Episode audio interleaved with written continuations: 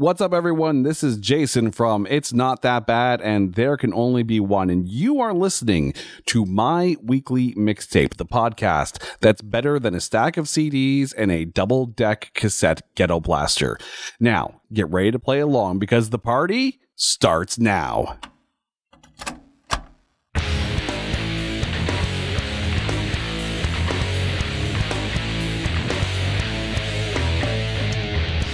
Welcome to My Weekly Mixtape, a podcast that takes the classic mixtape approach to building a modern playlist. I'm your host, Brian Colburn. Joining me tonight as guest curator is someone who you might remember from episode 1, opening guitar riffs, as well as episode 21, great songs from bad movies. Here to three-peat for the first time on My Weekly Mixtape is Jason Whissell, host of the It's Not That Bad and There Can Only Be One podcasts. Jason, Welcome back to the show. Now, is it a three-peat or is it a trifecta? I'm, I can not remember which show we're on at this point. So I know it's confusing. Let's go. I don't know. Uh, it's you kind of stumped me on that one. I didn't think that far ahead. well, tonight instead, you know, now that I'm thinking about this, we should have did artists' third albums just because of the three-peat. But alas, tonight we are diving into 90s sophomore releases. And this is actually a harder topic than one would think. So here's an example. Jason, you're based out of Canada, so this one will immediately resonate with you. Alanis Morissette. For those of us based in the US, one might think her debut, Jagged Little Pill, was absolutely massive. So for a sophomore album, I'll pick a song off of supposed former infatuation junkie. Well, for tonight's episode, that actually doesn't count because, believe it or not, Jagged Little Pill was Alanis Morissette's third studio album. There was 1991's Alanis and 1992's Now is the Time, both full length studio albums released on MCA Records only in Canada. Oh, trust me, those got played a lot, especially because Alanis is actually from my hometown of Ottawa. So we heard her songs, those early songs, a lot. Well, putting that criteria up to this topic tonight, Jason, did you have a tough time coming up with a bank of songs for this episode? There were a few artists where, because we, when we were preparing for this episode, we tried to, you know, kind of set some kind of boundaries because otherwise there'd be so many albums up for grabs. So in making the cutoff that the debut album had to be in the 90s as well as the second album being in the 90s, you know, that would eliminate a band like Dream Theater, seeing as how that first album came out in the 80s, or a band like Godsmack, where the second album came out in the 2000s. But that being said, there's still a lot of albums to go through. And it's funny you mentioned the Alanis Morissette angle because I realized that there are some of my references which are definitely going to have my Canadian showing in this one, depending on which direction this podcast and this mixtape is going to go. Well, some of the amazing Patreon mixtapers chimed in with what they feel would best kick off a 90s sophomore efforts mixtape. And I want to give a few quick shout outs, but I want to preface it with a mea culpa because I did not put all of our criteria out in the universe when I put this out on social and I mentioned it on Patreon. So some of the ones that they chimed in with do have the 80s angle to it. No disrespect to any of these albums or any of these choices because I think they're great picks, but a few of them we will not be getting into tonight based on the fact that we dun dun dun made it as difficult on ourselves as possible. But some of the ones that came in through the Patreon, David Lee Smith, who you heard as a guest curator on episode 27, Stevie Ray Vaughan, chimed in with Badlands, Heaven's Train from Voodoo Highway. Mm. Brand new mixtaper Jason Donches, who I'd like to first welcome to the mixtaper family, chimed in with a couple. Anything off of Southern Harmony from the Black Crowes, he's going to go with Remedy. Absolutely love it. Simple from Collective Soul's self titled album. Cherub Rock from Smashing Pumpkins, although his favorite off that album is Hummer, and Interstate Love Song by Stone Temple Pilots. Ben from the Too Vague podcast, who you heard as guest curator on episode 31, New Wave Classics, chimed in with Liz Phair's Jealousy from Whipsmart. Seeker chimed in with Pearl Jam's Rear View Mirror off of Verses, and Cactus Pete chimed in with Oasis's Champagne Supernova from What's the Story Morning Glory. Now, Jason, one of the things we should probably get out of the way before we get into the episode is the topic of EPs. Now, there are a lot of bands that'll start off with an EP before the debut album. And tonight, for criteria's sake, we are letting the EP slide, meaning we're not counting that as a studio album. Which is really, really good because that would mean that Alice in Chains' Sap would have been their second album, but instead we get to qualify Dirt as their second album, even though there are really, really good songs on both of those. But in some cases, too, as again, we were preparing for this, there are some cases where you had an independent full length release and then the major label studio release but the albums are almost identical as far as the track listing goes and in some cases it's just a re-recording so there's some bands where that lesser known first album you know may have disqualified it but because it's basically the same album it's like okay we'll just pretend that this is this one yeah, and that's part of the asterisk we call it on this show, where we're not going to be hard and fast, stomping our feet on the ground and pounding on the table to say, wait a minute. But we try to keep the research as honed in as possible. But this is definitely a tougher category for tonight. So I am glad to have a trifecta three Peter on the show to do that with. So let's get down to business. Tonight, as I mentioned at the top of the show, Jason and I will be curating a 90s sophomore albums mixtape, and we're going to use that old cassette deck approach. Jason, as my special guest, will begin side A with his first song choice, and then I'll add a song that I feel best follows up that choice. We'll then flip flop choosing songs until we've mapped out 10 songs for side A. We'll then give our mixtape a proverbial flip, and we'll map out side B, only this time I'll kick things off with Jason choosing second. Our overall goal for this episode is to craft the best 90s sophomore albums mixtape possible through only 20 songs. At the end of the show, you can take our conversation to the next level by visiting the episode page at myweeklymixtape.com to give our final mixtape a listen via the embedded playlist.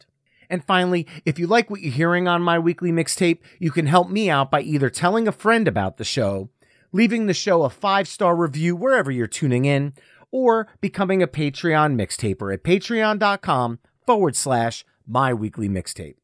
Jason, now I'm officially pressing the record button on this mixtape, and the floor is yours. What song did you choose to kick off side A? Oh, I juggled a bunch of songs for the uh, the start of this tape. There were a few where it's like, do I put a band in that I'm a, a, huge fan of? Do I put a band in that you know maybe hasn't been as mentioned on the podcast before? But you know what? I'm going to start with one of my favorite albums from the 90s. And coincidentally, one of the last bands that I got to see before the pandemic hit and all the concerts shut down. Because I went from where I am in the, the, the greater Toronto area all the way down to Louisville, Kentucky. This band was actually the opening band for the Nixons off of 1996's Wax Ecstatic. I'm going to yes. go with the title track awesome. off of that album from Sponge. And this album, I mean, front to back, even the hidden track, which may be one of the best hidden tracks of the 90s, that's not a joke song. Velveteen is a great song, but I mean, the whole album all the way through. And the funny thing is, it's not even my favorite Sponge album. That one goes to New Pop Sunday, which was their third album. It didn't get as much attention as it should have gotten, but Wax Ecstatic in my opinion, it's better than their debut. There's so many good songs off of that one, but yeah, like this album, front to back. Could not agree more. And do you want to laugh? I normally don't have songs earmarked for spots on the playlist, but I'm going to tell you right from song one, you scooped me because I was thinking of that opening guitar riff and the opening drums to be the fantastic track two Oh wow! To follow up whatever you had picked. so you scooped me on the band, the song, and the album. I love Wax Ecstatic. My band used to cover that song. We used to jam it all the time. I love singing it. It's got this groove to it, this hard rock swagger to the song. The first album was very much rooted with songs like Molly and Plowed in that kind of alternative I don't want to say too cool for school thing, but you could tell it was a little bit more introspective, the songs. Wax Ecstatic feels like they took the 80s excess and they fused it with the 90s alternative sound. So it had this hard rock feel to it, and it was less alternative than anything off Rotting Pinata. So absolutely love the choice. And now I think there's only one song I can follow it up with as a second one because I want to keep that energy going. Wax Ecstatic really kicks off with energy and it's anthemic. And I'm going to go with one that when I say the band name, you might not think, wow, that's going to be heavy following up Sponge Wax Ecstatic. But to me, it's probably the band's heaviest song of all time. And I'm going to go with the Counting Crows from their follow up to 1993's August and Everything After, I'm going with Angels of the Silences from 1996's Recovering the Satellites. When I first heard that song, I said, this isn't the Counting Crows. Like I was expecting a Mr. Jones, a Rain King, and they come out with this blast of sonic energy that really stands out from any song across their entire discography. And I think taking the level of wax ecstatic, I feel like we're keeping that energy going to kick things off tonight. So Counting Crows, Angels of the Silences. Arguably, no, it's not, it's not even arguably. That may actually be my favorite Counting Crows song. Eventually, there's going to come a time when that Counting Crows, there can only be one episode is going to be done. Hint, hint, nudge, nudge, wink, wink. And it's going to be hard to not pick that as the only one. It's so good. It's so good. And it is. It's a blast of energy. And I remember when I used to DJ events and stuff like that. Trust me when I say that song got played a lot. And the funny thing is, when I was putting my list together, I was like, oh, this would go well if it was right after this song. I had a feeling you were going to put some Counting Crows on there. So I know exactly what I'm going to follow that up with. And, and here's where the Canadiana comes in off of their Hallucigenia album from 1994 from the band Lowest of the Low. It's a song called Penadona's Hand. Now, I was really, really fortunate to be able to interview Ron Hawkins on my old Made You a mixtape. To him, this was not his favorite album. It's the follow up to their big, gigantic album, Shakespeare My Butt. Yes, that's actually the name of the album. But Penadona's Hand, it's got a, a like a very powerful, like acoustic groove to it. it has a bit of a you know the the tail end of Home for a Rest from Spirit of the West, uh, that kind of vibe to it. But it's so good. And if you've ever had a chance to listen to Lowest of the Low, that's a phenomenal album to deep dive into. So that song really leans into that 90s alternative sound that Toad the Wet Sprocket, who we can't talk about tonight because their debut album came out in the 1980s using the criteria we set. But I definitely feel like they're the Canadian answer to Toad the Wet Sprocket here in the US. I could see that, yeah. So then, using that as a launching point, I think I know what I'm going to do. I'm going to fast forward a few years. And this band is, to me, one of the more underrated alternative rock bands of the 90s. They've only had a handful of albums, but every one of them I've loved so, so much. And I am going to go with a song that originally debuted on 1999's American Pie soundtrack. So it fits just in the nick of time. But the song then followed up on their 1999 album Sugar. And I'm going to go with Tonic, You Wanted More.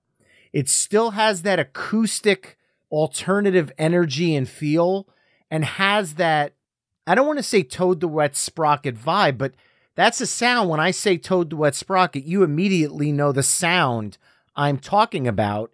And Lowest of the Low channels that in their music. So to me, I feel like following that up with something in those lines would be a perfect way to go. Now, to me, 1996's Lemon Parade is really hard to top. I mean, open up your eyes if you can only see. These are songs that I've been covering for years fantastic, but you wanted more. It's got that really cool hook, the guitar groove, and it's got that shuffle beat going. It's almost Americana and rock combined.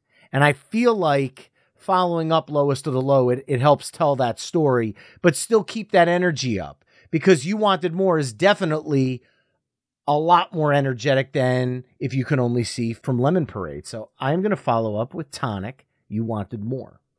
That is such a good song. And yes, you scooped me again. I also had Mean to Me on my list as well, because you're right. Nice. You know, it, it is hard to follow up such a big album like that, but I think they did it really, really well with Sugar. And there's there's some of the deeper cuts on there that are also really good. And I think I know exactly where I'm going to go with this because to me, that brings it to a bit more of a melodic rather than, you know, straight ahead chords, you know, chugging away. And that leads me to version 2.0 from Garbage and their song When I Grow Up. Oh, good pick. I was flip flopping between this one and Special because to me, the first album was really, really good. A lot of production work and you know, some of the electronic sounds that we got a lot of industrial and all that from the 90s. Here, it's almost like Shirley Manson was channeling a very Pat Benatar vibe with some of these songs. And I personally think 2.0 is a better album than the original as far as songs go, at least the way I hear them. But yeah, I'm going to go with When I Grow Up from Garbage. Scooped me on the band. I had Push It sitting on my list. Again, it all depended on where we were heading musically, but that's another great song. I also think you hit the nail right on the head comparing it to a Pat Benatar sound because there's definitely that influence in songs on version 2 versus the first album, which is definitely much more rooted in Butch Vig's mindset, so to speak. Hmm. And I think I'm going to follow this up by sticking with the female perspective here, but musically, it's going to be a little bit of a shift sonically because I don't have much that fits with garbage in my list.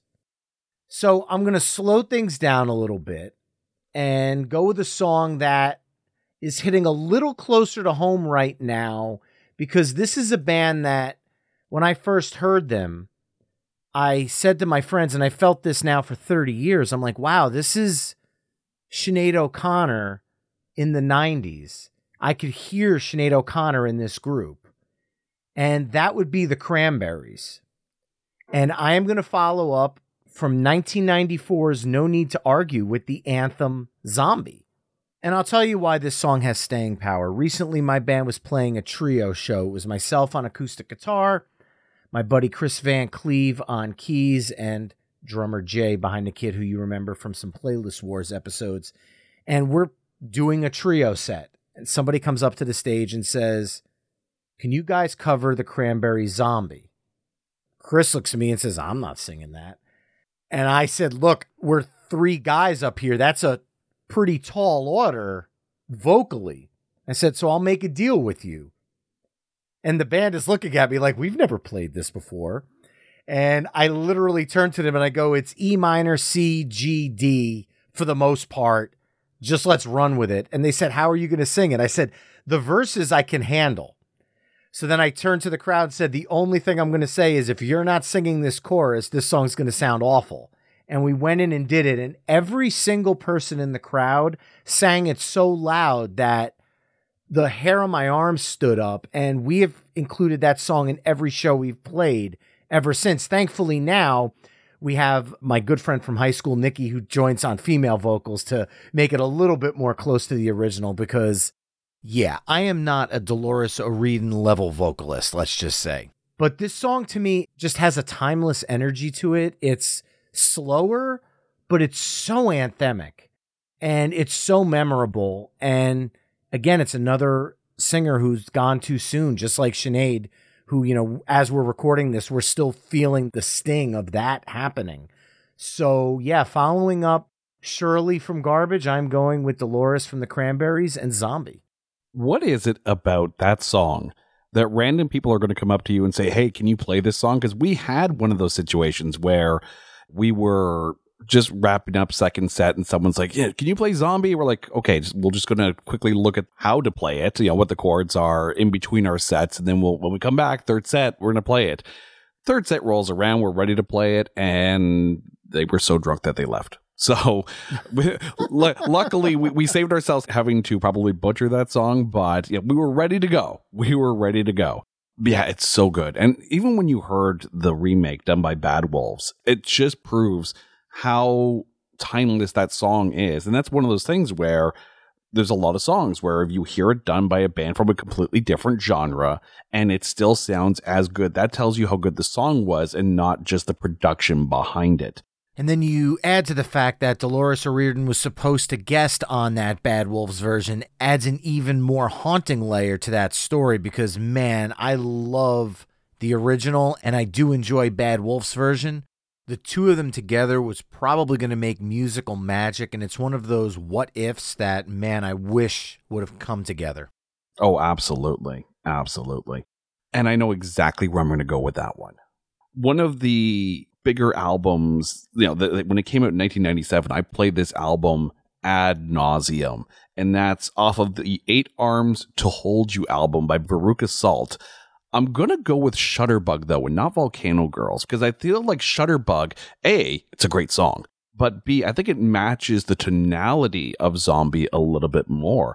I think I've actually liked Shutterbug even more than some of the other songs on the album, even though I don't, I can't remember if it was released as a single or not. This album really, you know, to me, production wise, obviously it's better than American Thighs, and they should have exploded. And yeah, Volcano Girls did get a lot of airplay, and then of course you know, Louise Post and Nina Gordon kind of went their separate ways for a little bit and now they're back together. But, you know, it's, it's great that these songs are there. And Shutterbug to me, best song on the album. Ooh, that's so tough. You scooped me on the band once again. I did have Volcano Girls just because of that manic punk energy in that song. Veruca Salt always reminded me of like the 90s answer to the Go Go's, if that makes sense. Veruca Salt is one of those bands that I feel is just criminally, criminally underrated because both of those albums and Nina Gordon's solo stuff I absolutely love as well. I don't understand how they weren't bigger just overall because they just had all the right pieces of the musical puzzle as far as I'm concerned all the way around. Oh, absolutely. Especially on Nina Gordon's solo album. Like, if I was making a chill mixtape, I guarantee you right now, one of the first songs on there would be Tonight and the Rest of My Life. It's such a good song.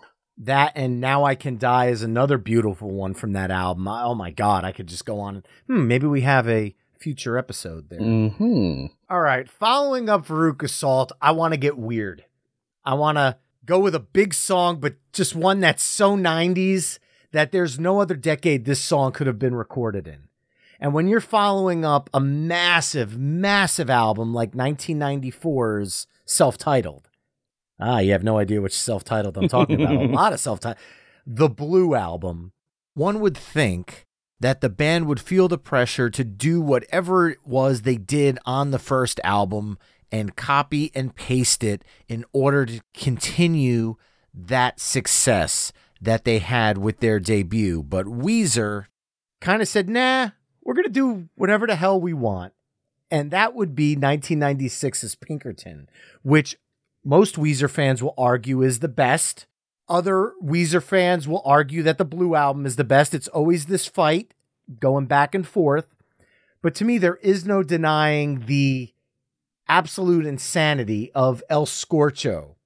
Musically, there is no way to fit this song anywhere on this playlist in a sense of, wow, this follows up whatever song was well, because it is on its own island musically. And that's what I love about it. And I cannot hear a song like El Scorcho being released in any decade other than the 90s. And it's just everything that I love about Pinkerton. And I'll be honest, I am probably more of a Blue Album person by just a scotch, but I love this album just as much. It's really tough to choose for me. So I'm going with El Scorcho from Weezer. I would be curious if you were to put a poll on the platform formerly known as Twitter and, uh, you know, Blue Album or Pinkerton, which is the better album. I'd be curious which one actually won out. But I'm glad you kind of went to the weird side because I'm not going to lie. There's an album here and a song that I was really, really hoping I was going to get to drop. And I think now is probably the best time. If I were to tell you that a song was a mix of ska and doo wop, would your brain melt a little? Just a bit. Okay. But being the musical chameleon I am, I would be like, I'm in. well, here we go. Because off of 1994's How to Make Friends and Influence People by Terror Vision, I'm going to go with Oblivion.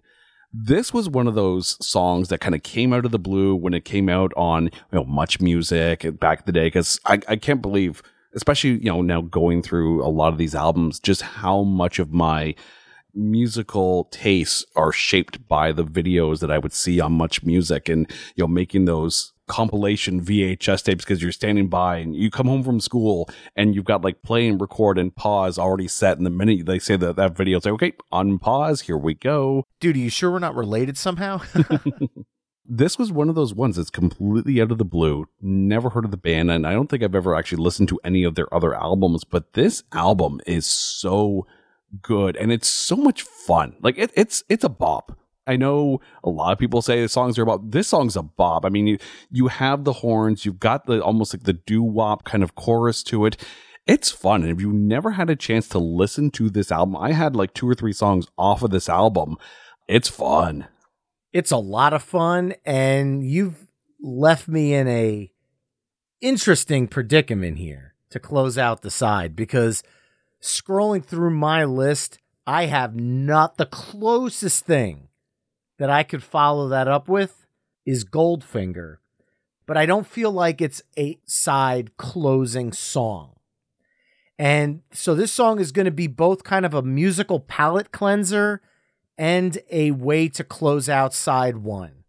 And to me, the only way to close out a 90s sophomore release side is with the follow up to 1990's facelift, not SAP like we talked about, but 1992's Dirt. You can also talk about the amazing soundtrack to singles. I'm going with in Chains Would. To me, that is a closing anthem. And there's really just no way to start a side with that or pop that in the middle of a side. It only closes things out for me personally, at least. Oh, I mean, as a bassist, I don't know if there's a rock bassist in a band around that has not learned the bass groove to Would. I mean, I guarantee you I have played that, you know, while warming up or while doing sound check or just getting a level going. You know, it's not the kind of song that we would play at the bars that we play because people are there to dance. And I don't know if I could ever actually see anyone dancing to Would. I'd be curious to see how that would play out. But that song and just that opening as a bassist, and I'm sure you agree on this one, there are certain songs that are made for the four stringers out there, and this is one mm-hmm. of them. A thousand percent. I'll also throw in one other one that my old band used to do Rotten Apples.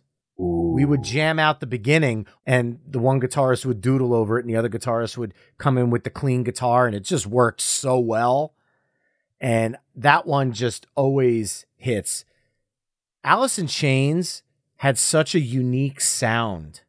They're part of what I call the 90s Big Four. When you think about Pearl Jam, Nirvana, Soundgarden, Alice in Chains.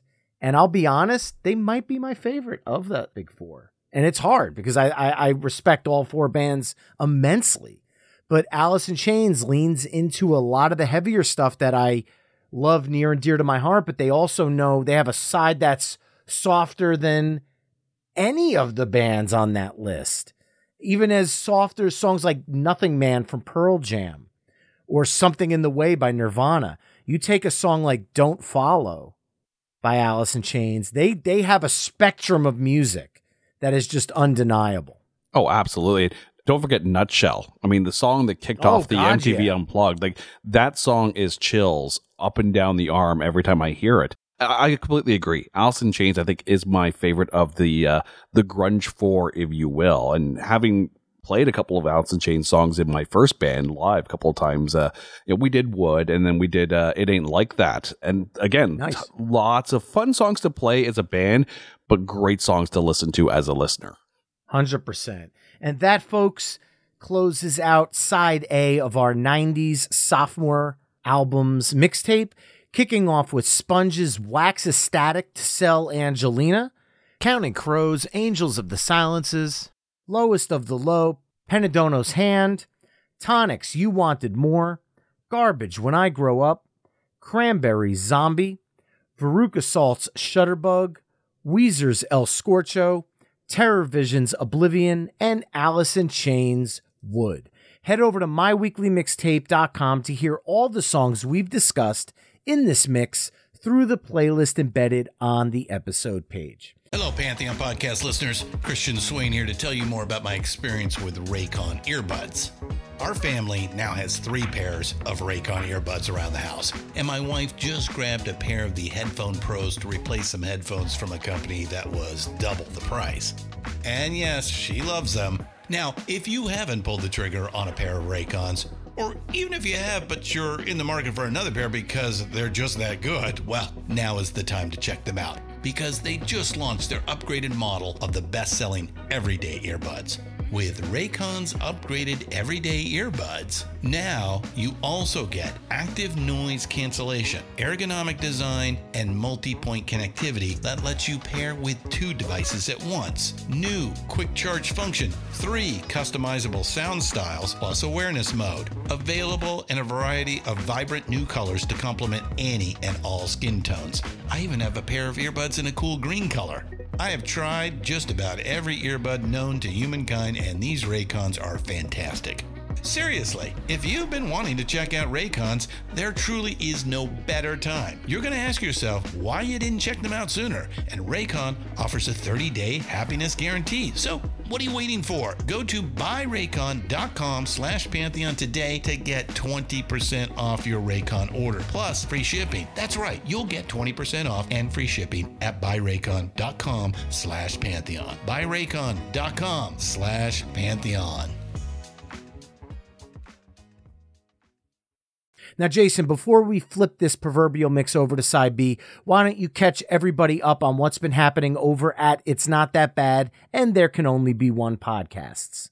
Well, it's funny you mention that because as we're recording this, this is a big week for It's Not That Bad because not only is it the two year anniversary of the podcast, and we've got our two year episode, which will be out now by the time you're listening to this episode on Howard the Duck, because what better way to celebrate two years than by going down that road? Um, but we're also closing in on our 100th episode, and I'm just going to let you figure out which one that's going to be. But I guarantee you, it's going to be very interesting to watch that film. But on the other side, with There Can Only Be One, that podcast is starting to take off a little bit. And that one's a ton of fun as well as we go through, you know, an artist's studio discography and pick our one song only one song off of each studio album as you know you, you've suffered through that debacle of trying to pick just one song many many times. And i can almost guarantee you like myself you probably have an album listed as your research for this episode and multiple songs from that album picked as i know i do for some of these albums there. It's been a ton of fun you know and since the start of it's not that bad and now we've got both podcasts going I, I love to see the progression of it. I love to see people having fun with it. And we have a lot of fun guests on the show, yourself included, as well as Gomez from the Sleep G show. And we've got Grading on a Curve episodes coming up as well, where we have like a, just a bunch of people like just ranking different movies in different categories. So if you're in for a positive podcast that still likes to have a really good laugh, or if you like a music podcast where the guest and myself suffer through having to decide on just one song, uh, you have two podcasts to choose from. I think they're both fantastic. I'm sub to them both. I'm always messaging you my commentary offline about some of the song choices and things like that. They're two of my absolute favorites, and I'm glad to be part of that universe. Congrats on the 100 episode milestone. I still got about 60 something more to go before we get there at my weekly mixtape, but that time will come. Technically, that time will come in less than two years if I am sticking to the name of the show and keeping it weekly. I'll just take the time here and apologize again for making you listen to Metallica's Lulu. Thank you. I'm still trying to cleanse my palate from that one. So, to do so, I will kick things off with side B by picking something that is not from Metallica because they had several albums in the 80s and they don't count. But we were just talking about the big four of the 90s. And I am a sucker for album opening tracks. When you're following up an album that kicks off as amazing as 1991's 10 did with the song Once, you best equally bring that intensity to start off your sophomore album. And on 1993's Versus, Pearl Jam does just that with the insanity known as Go. I absolutely love the intensity that this song brings to kick off an album that I feel is on par with 1991's 10. And yes, I'll just say it Vitalogy as well. I love all three of those albums. No Code, not as much, but the first three Pearl Jam albums are a statement in and of itself to me. And to kick off a side, how can you not kick it off with a song called Go? Let's just kick this thing off with some authority.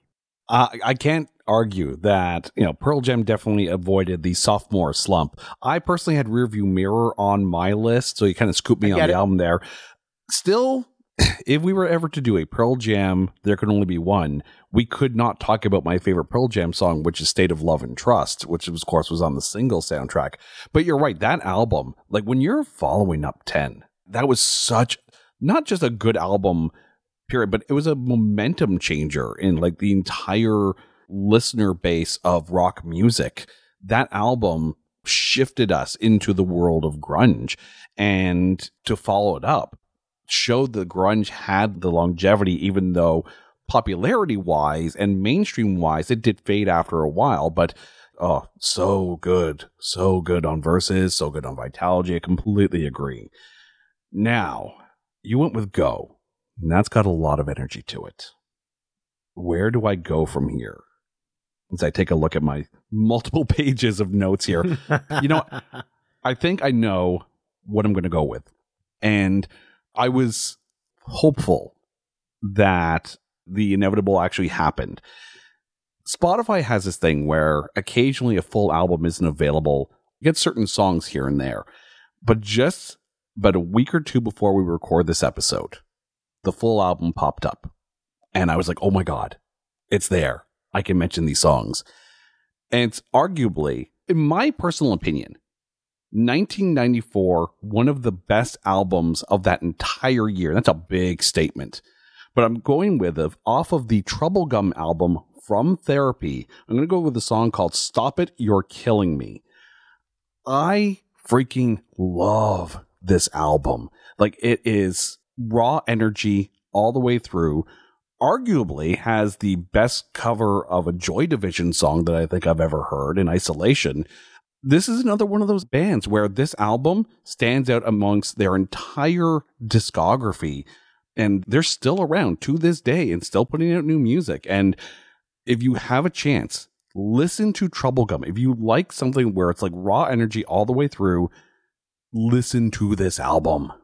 Could not agree more. Glad it's finally on streaming, but doesn't really matter because I own the CD anyway. So, yeah, that's kind of that love hate relationship I have with streaming because of the fact, just like you said, you go to listen to an album and just because of whatever label shenanigans are happening, songs aren't there. No, no, no. If I want to listen to an album in its entirety, I am listening to that album in its entirety. Thank you very, very much. And we're obviously going energetic for side two. So I am sticking with energetic and I am going up with another one of the 90s namesake bands. This is not going to be a band that shocks anybody, but the song might. I am going to go off of 1994's Purple. And I'm going to go with my favorites. If we were doing a Stone Temple Pilots episode on there, can only be one. I'm going to go with my favorite song from that album and it's a song that I cover with my good friend DC Slater on the album Wicked Garden, a millennium tribute to Stone Temple Pilots, although our version was a slowed down acoustic version. The studio cut of Stone Temple Pilots Unglued hits me every time as a raw, manic, powerful rock song. And just for those out there that may be curious to hear what me and my buddy did with the song when we kind of flipped it on its side. I'll throw a version up on the episode page at myweeklymixtape.com just in case you want to check that out. But following up therapy, Stop It, You're Killing Me, Stone Temple Pilots, Unglued. Such a good song. I, I had Interstate Love Song on my list. Oh, yeah. Interstate Love Song has such a mass appeal. I completely get it. Patreon mixtaper Jason Donchis chimed in with that one. That is a huge, huge song that really extends Stone Temple Pilots' notoriety outside of the hard rock vein. But coming out of Pearl Jam and Therapy, I felt like Unglued was the better fit for this mixtape. That album, really, those first three albums from Stone Temple Pilots, again, that, there's a, it's a phenomenal three album run right there. Oh, where to go from here? Where to go from here? Okay. Okay, I, I've got this one here. Not necessarily as energetic, but still with the same kind of crunch that you would get from what we've got so far on this side. I'm going to go with off of 1995's Seeds album from Brother Cane, And Fools Shine On. This was another one of those ones where, out of the blue, this video comes up on Much Music. MTV for all of you American listeners.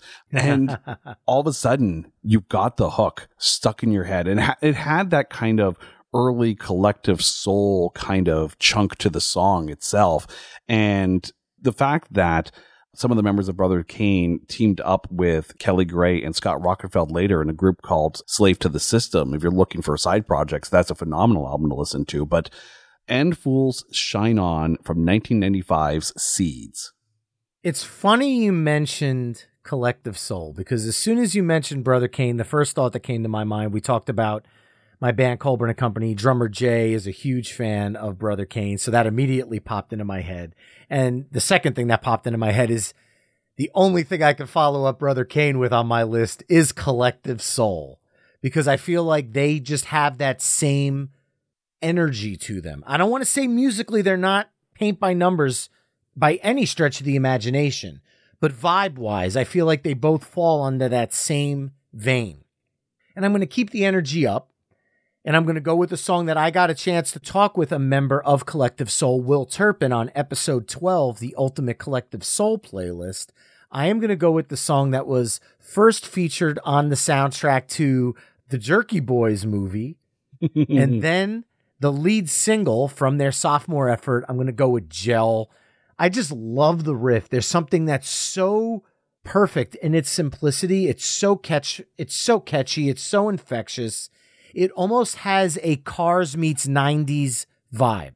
And I'm talking about the Cars, Ric Ocasek. You take that sound and you merge it with 90s rock, you get a song like Gel by Collective Soul. So infectious, so wonderful. And instead of hearing me talk about it, go back and listen to episode 12 because Will Turpin says some great stuff about it. And before I forget, also, like I mentioned at the top of the show, Jason Donchis chimed in with Simple from the same album. I mean, there are so many songs you could pick from this album Untitled, The World I Know, anything works. I'm just trying to fall in line with this playlist that we're putting together here, but I love that band. I can't wait for them to put out something new again.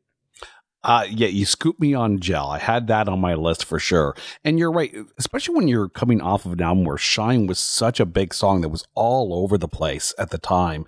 You know, if you weren't walking around and here's like dun, dun, dun, dun, dun, dun, dun, dun, dun, dun, if you're not, if your response is not girl, then you you, you didn't '90s properly here.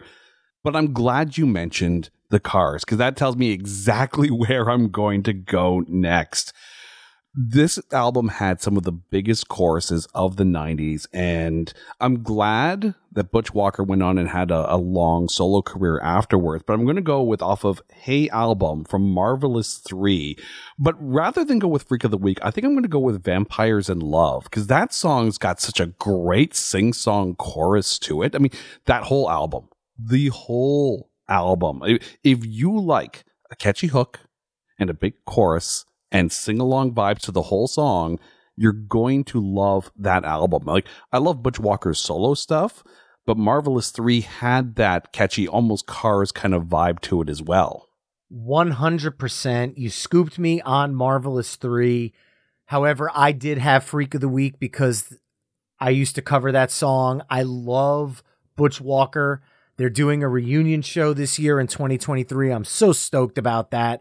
I hope it leads to more. Butch Walker is just one of the most gifted, prolific songwriters and producers on the scene. He has his hands on so many amazing albums from so many bands across so many genres, and he speaks to all of those genres effortlessly. He is one of the best out there, and I'm so glad you picked them. And that is hard to follow up because they have this pop sensibility that's not sitting in my list very well. I don't have a lot of the pop flavored punk kind of stuff.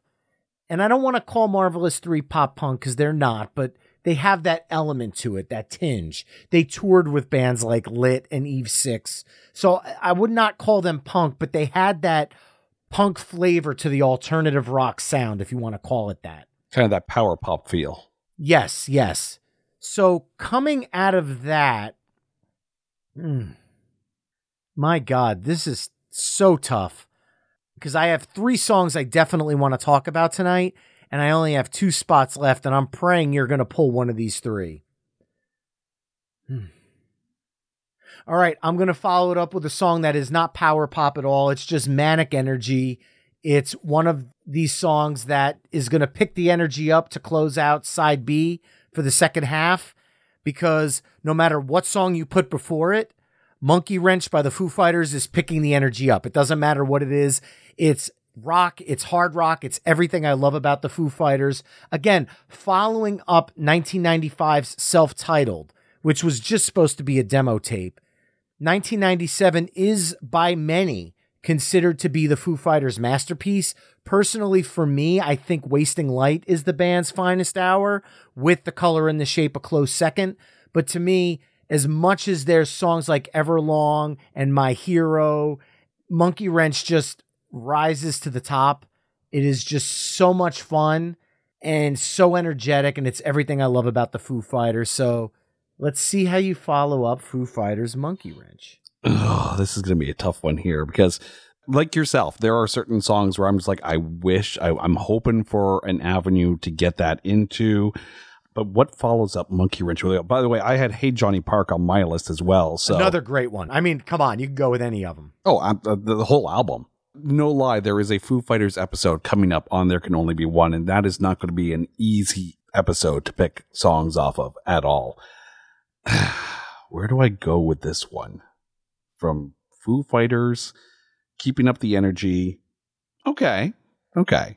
I'm to go a little more aggressive here, but still on the rockier side. The song that broke Woodstock, I'm to go off of 1999 Significant Other, Break Stuff from Limp Bizkit. Now, say what you want about what went down at Woodstock. Say what you want about Limp Bizkit and their songwriting.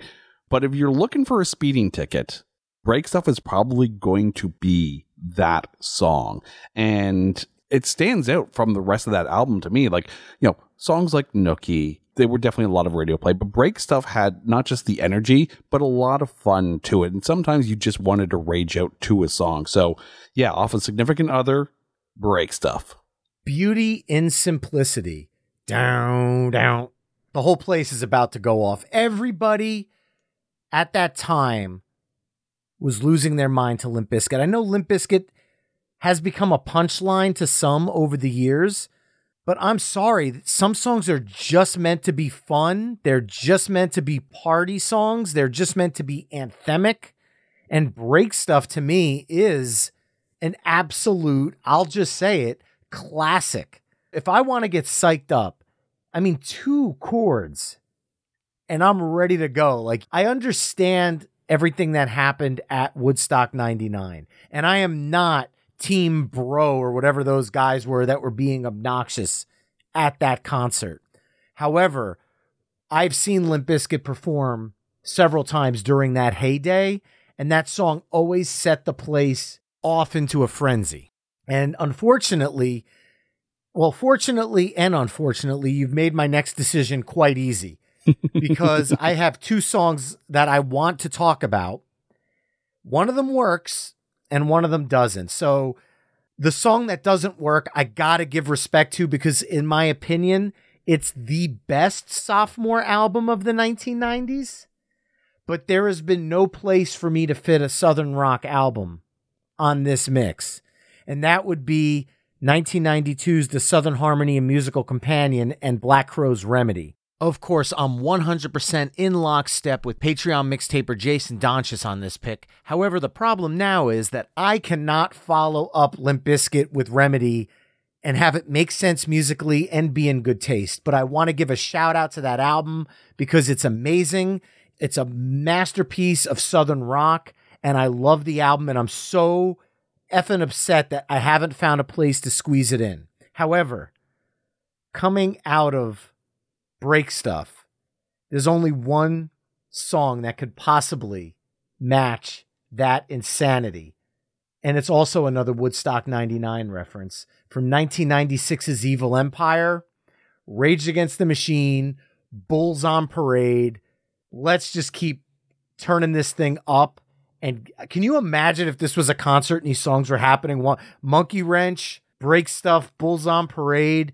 Holy moly, man. Like, don't be driving when you're listening to this playlist right now because my weekly mixtape is not responsible for any speeding tickets that may incur when listening to said playlists. If you were at a show and a band was playing all these songs in a row, like literally a hard rock 90s cover band, I would not be surprised to see a circle pit in the middle of the bar at the time, and then you never get to go back and play there because you have to still be paying the damages that happened. But but again, that that's on them. That's not on you. Um, yeah, no, like Rage Against the Machine, arguably is '90s like hard rock and angry rock too. Like if you have Sirius XM, you're listening to a lot of it. You're listening to Lithium or Octane or Turbo, any of those channels, especially anything that Tom Morello's got his show on. One of the things too I love is the fact that Tom Morello is such a talented guitarist. Such a talented guitarist that anything he touches literally has his signature on it, and you know instantly who that guitarist is. I, I keep thinking about Street Sweeper Social Club and their song 100 Little Curses that is such a Tom Morello guitar riff. There's also a video that Fender Guitars put out. And if, if you if you're a guitarist, you want to geek out a little bit here. Okay. Picture this. Scott Ian, Nuno Bettencourt, Tom Morello. If I remember correctly, it's Brad Paisley. And you also have the music composer and showrunner from Game of Thrones on six guitars doing the Game of Thrones theme song. It's so good. And Tom Morello, when he gets his bit to shine, literally you sit there and go, How I don't know how he makes those noises, but damn if it isn't really good. Jason, if you send me the link to that, I will include that on the show page as well so people can check that song out. I'm glad you mentioned Brad Paisley. I know people are going to be like, wait a minute, Brad Paisley? People don't realize he is a ridiculously sick guitarist one of the best country guitarists I've ever seen, ever, ever, ever, ever.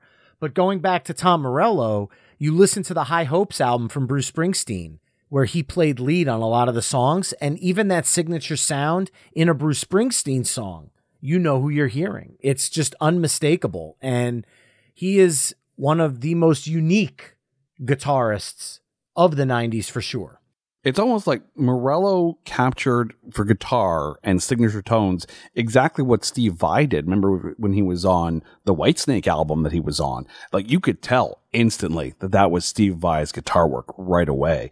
And any album that he is on or he guests on, I, I remember he guested on the track from the Hey Stupid album from Alice Cooper, and it was him, yes. and I think it was I think it was Jeff Beck as well, just guitar dueling on one of the songs, and it's like I think it was Feed My Frankenstein actually, and you could tell when one and the other guitarist just completely started to pick up, you know, their riff. That's their guitar tone, and it speaks volumes. No pun intended. So now, speaking volumes is one of the hardest things you're going to have to do because you need to follow up this trifecta of mayhem of Foo Fighters' Monkey Wrench, Limp Bizkit's Break Stuff, and Rage Against the Machine's Bulls on Parade or a three-peat, whatever you want to call it, because we talked about at the top of the episode, you're closing out the night. How do you encore these three songs, Jason? Oh dear God. This is one of those how do you close a show kind of thing. And I'm just taking a look at my list, and there's so many songs here that I wish we'd had a chance to discuss. Like anything from Bruce Dickinson's Balls Like Picasso album would have would have been wonderful to talk about Tori Amos may be the one artist I've seen the most of, but I don't know if Tori Amos kind of goes well here. But I think I know how I'm going to end it because I'm going to end it the kind of the same feel, at least instrument wise, that we ended side A with. You know me in, in talking back and forth. You know I'm a huge Nixon's fan. So off of their self-titled 1997 album, I'm going to go with a song called The Fall. And this is a song where the lead instrument really is a fretless bass. And it's Ricky Wolking's first album with the Nixons after they had changed basses. It's a phenomenal song. So we've got the songwriting talent of Zac Maloy. You've got the the fretless bass work of Ricky Wolking. And that album and their follow up one, their third one, uh, the latest thing, criminally underrated. I know they get a lot of attention from FOMA, but The Fall off of the second album, as well as songs like Baton Rouge, great songs. The third album, latest thing, which was produced by Ric Ocasek as well, since we have the Cars reference there. If you haven't had a chance to listen to the Nixons, do so. And this song is just a wonderful song. Couldn't agree more. You hit the nail on the head with underrated. I mean, people from 90s radio in the US are very familiar with Sister from FOMA. But then the Nixons, at least here in the US, they kind of fell off of rock radio. And it's a shame because musically, they checked all the boxes as far as I'm concerned. And that is a very, trying to think of the right word to use here, dynamic way to close side B. Well, the funny thing is, this song actually acts as a fascinating bookender because I remember, if you remember, like the first song we talked about, that was the last concert I saw before the pandemic shut concerts down. Sponge was the opening act. The Nixons were the headliner that night. Oh, so very autobiographical for you, sir. Well done. Well played. Mm-hmm. And that mixtapers concludes side B of our 90s sophomore albums mixtape, which kicked off with Pearl Jam's Go, Therapy's Stop It, You're Killing Me, Stone Temple Pilots Unglued, Brother Cane's And Fools Shine On, Collective Souls Gel, Marvelous Three's Vampires in Love, Foo Fighters Monkey Wrench, Limp Bizkit's Break Stuff, Rage Against the Machines, Bulls on Parade, and the Nixons' The Fall. Head over to myweeklymixtape.com to hear all the songs we've discussed in this mix through the playlist embedded on the episode page. Jason, before we hit stop on the mixtape tonight, why don't you remind listeners where they can connect with you and check out It's Not That Bad and There Can Only Be One?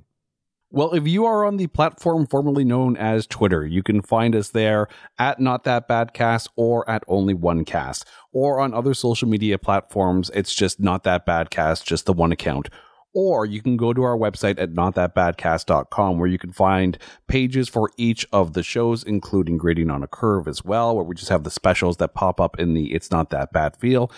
As well, you can see our coming soon page where you're going to see some of the movies that we're going to be talking about down the road by all means, drop us a line. Let us know what you thought of some of those films or movies you'd love to hear us cover because we want to hear from you, the listeners. Well, Jason, my first three-peat trifecta guest, thank you so much for joining me on my weekly mixtape. And I'm looking forward to visit number four, which I don't know, we'd call it the quad. I don't know, whatever we'll name it. Thank you again for joining me tonight. Brian, thanks so much. We'll call it the quadraphonic episode. There you have it, folks. Remember, you could find my weekly mixtape on almost all of the social media haunts at my weekly mixtape. You can also head to myweeklymixtape.com to check out the full catalog of my weekly mixtape episodes. Finally, if you like what you're hearing on the show, you can help me out by either telling a friend about the podcast, leaving the show a five star review wherever you're tuning in, or becoming a Patreon mixtaper at patreon.com forward slash my weekly mixtape. That's all for this week. Thanks again for listening. Until next time, enjoy the tunes.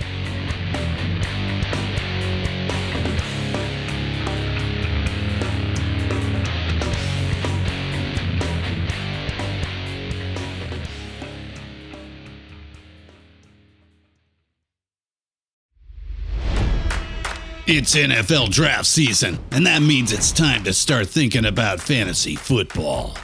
FantasyPoints.com features industry leading experts and prognosticators using proprietary hand charted data to help you score more fantasy points. FantasyPoints.com is the place to go for whatever kind of fantasy football you play. Whether you play fantasy football, daily fantasy sports, or do a little bit of everything, Fantasy Points has the meticulously researched content to guide you to victory.